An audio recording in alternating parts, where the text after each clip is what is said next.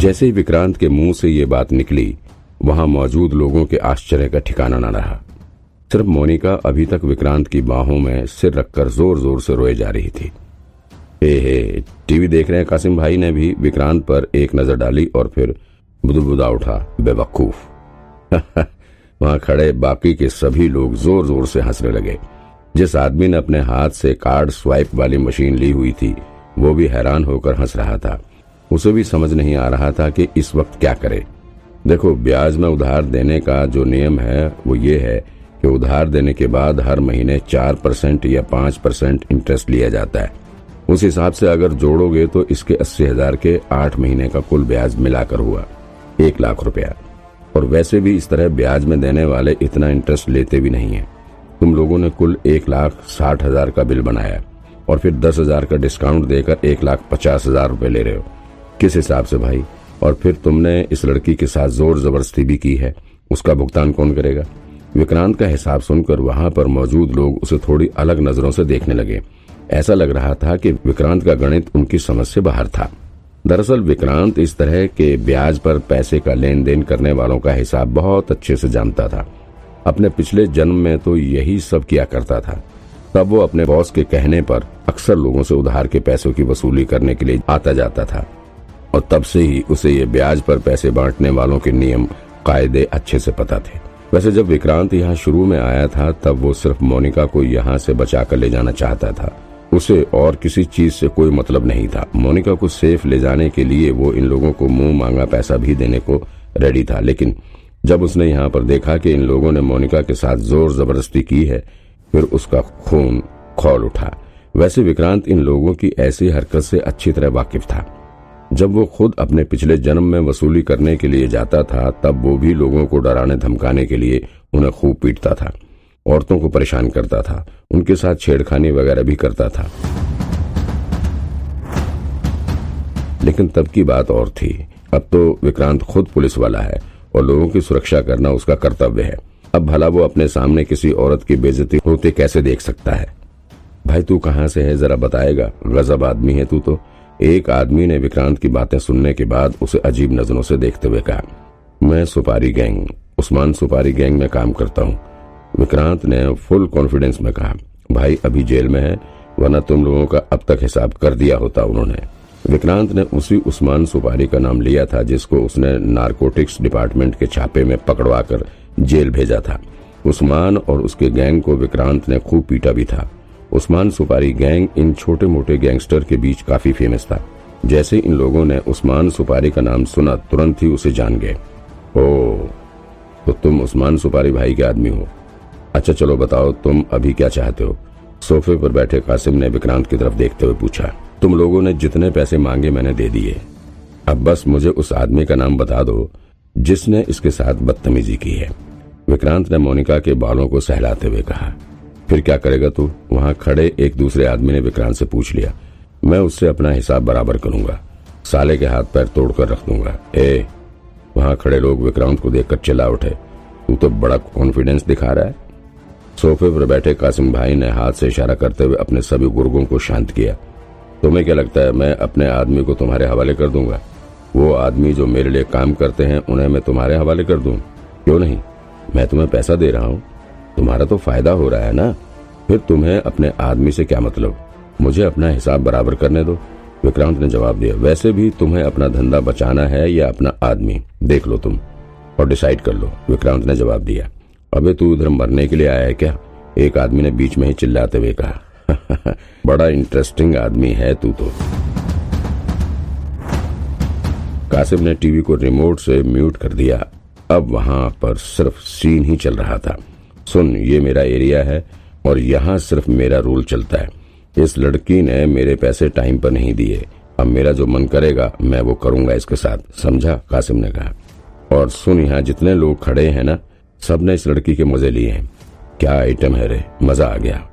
उम्मा एक बार और फिर मिल जाती तो मज़ा आ जाता। दूसरे आदमी ने अपने होठों को चबाते हुए कहा। अच्छा सुन, तेरे लिए एक और ऑफ़र है। कासिम ने विक्रांत की तरफ़ देखते हुए कहा।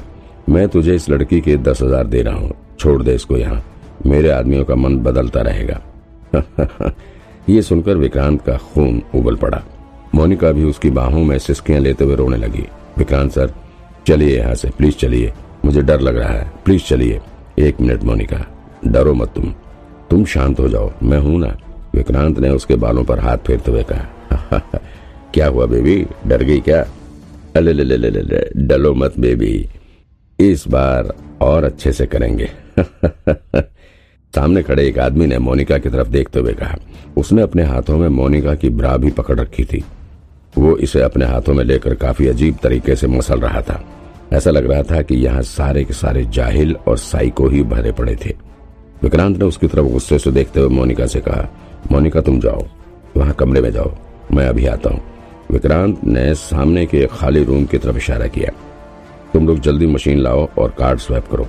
वैसे तुम लोगों का मेडिकल इंश्योरेंस है ना? क्योंकि मुझे तो नहीं लगता जितने पैसे मैं दे रहा हूँ, उतने में इलाज हो जाएगा। चलो कोई नहीं। भीख तो मांगी लोगे तुम लोग। विक्रांत ने उन सबको घूरते हुए कहा, नहीं, आप भी चलिए। ये लोग बहुत खतरनाक लोग हैं। चलिए यहाँ से प्लीज़, मोनिका ने फिर रोते हुए कहा। वहाँ खड़े बाकी के सभी लोग विक्रांत और मोनिका को देखकर ज़ोर से हंस पड़े। मोनिका, जाओ। विक्रांत ने मोनिका को खुद से दूर करते हुए कहा। इसके बाद मोनिका धीरे धीरे कमरे की तरफ़ बढ़ने लगी। उसके सामने वो आदमी खड़ा था, जिसके हाथ में मोनिका की ब्रात थी। वो मोनिका की तरफ़ देखते हुए बड़ी शैतानी मुस्कान चेहरे पर दिखा रहा था। जैसे ही मोनिका उसके बगल से गुजरने लगी, उसने अपने हाथ में ली हुई ब्रा मोनिका के ऊपर फेंक दिया। ये मोनिका के गाल पर किसी थप्पड़ की तरह से पड़ा था। ब्रा फेंकने के बाद वो आदमी मोनिका के मुँह को अपने हाथ से पकड़ने ही जा रहा था कि अचानक से उसके गाल पर एक जोरदार पंच आकर पड़ा और वो हवा में उछलता हुआ सामने की दीवार से टकराकर ज़मीन पर गिर पड़ा। एक पंच में ही उसके मुँह से खून आना शुरू हो गया था। मोनिका, तुम जाओ कमरे में, मैं देखता हूँ सालों को। विक्रांत ने चिल्लाते हुए कहा, अब मोनिका भी जल्दी से कमरे की तरफ़ भाग गई। या, एक दूसरा आदमी विक्रांत के ऊपर अटैक करने के लिए उनकी तरफ़ दौड़ पड़ा। लेकिन वो विक्रांत के ऊपर अपना हाथ छोड़ता, उससे पहले विक्रांत ने उसके हाथ को पकड़कर उसके सीने पर अपना दूसरा हाथ टिकाते हुए उसे हवा में उठा लिया। धड़ाम, तड़ाक। विक्रांत ने उसे खिड़की से बाहर की तरफ़ फेंक दिया। बाहर पहले वो एक टीन शेड पर जा गिरा और फिर लुढ़कता हुआ नीचे ज़मीन पर धम करके गिर पड़ा। उसके नीचे गिरने से वहाँ ताश खेल रहे लोगों को भी पता लग गया कि ऊपर कुछ गड़बड़ है। उन लोगों ने तुरंत ही अपना गेम बंद किया और अपनी साइड में पड़े हुए हॉकी स्टिक को हाथ में लेकर ऊपर की तरफ़ भागने लगे। अभी ये लोग सीढ़ी से ऊपर चढ़ ही रहे थे कि अचानक से उनके सामने एक चौवन इंच की बड़ी सी एलसीडी टीवी लुढ़कती हुई आती दिखी। टीवी में से धुआँ निकल रहा था। स्क्रीन टूट चुकी थी, जिससे पूरी सीढ़ी पर कांच फैल गया था। उधर कासिम ने अपने आदमियों को इशारा किया तो वो तुरंत ही विक्रांत से भिड़ने के लिए टूट पड़े। एक ने लपक कर विक्रांत का कॉलर पकड़ने की कोशिश की, लेकिन विक्रांत ने उसके हाथ को पकड़कर ऊपर किया और फिर अपने सिर से उसके सीने में जोरदार प्रहार दे मारा। वो पीछे हवा में उड़ता हुआ धड़ाम से नीचे जा गिरा। तभी दूसरे ने भी विक्रांत के चेहरे पर पंच करने की कोशिश की। विक्रांत बिजली की तरह से उसके पंच से बचते हुए उसकी गर्दन को अपने हाथों के बीच दबोच लिया और फिर उसके टांगों के बीच में जोरदार लात मारते हुए उसका भी काम तमाम कर दिया। अब तक नीचे ताश खेल रहे लोग ऊपर आ चुके थे। वो सीढ़ी खत्म करके विक्रांत तक पहुँचने ही वाले थे कि विक्रांत ने अपने सामने पड़ी टेबल को उठाकर उनके ऊपर फेंक दिया। कांच सहित ये टेबल आदमी के शरीर पर जा लगी, जिससे टेबल का कांच टूटकर ज़मीन पर गिर गया और टेबल का लकड़ी वाला स्ट्रक्चर उसके गले में यूँ फंस गया, मानो उसे किसी ने लकड़ी की माला पहनाई हो। वो आदमी तुरंत ही ज़मीन पर धराशायी हो गया और उसके साथ ही बाकी के तीन भी कांच लगने की वजह से पीछे हट गए। विक्रांत आज थोड़े प्रोफेशनल तरीके से इन लोगों से फाइट कर रहा था।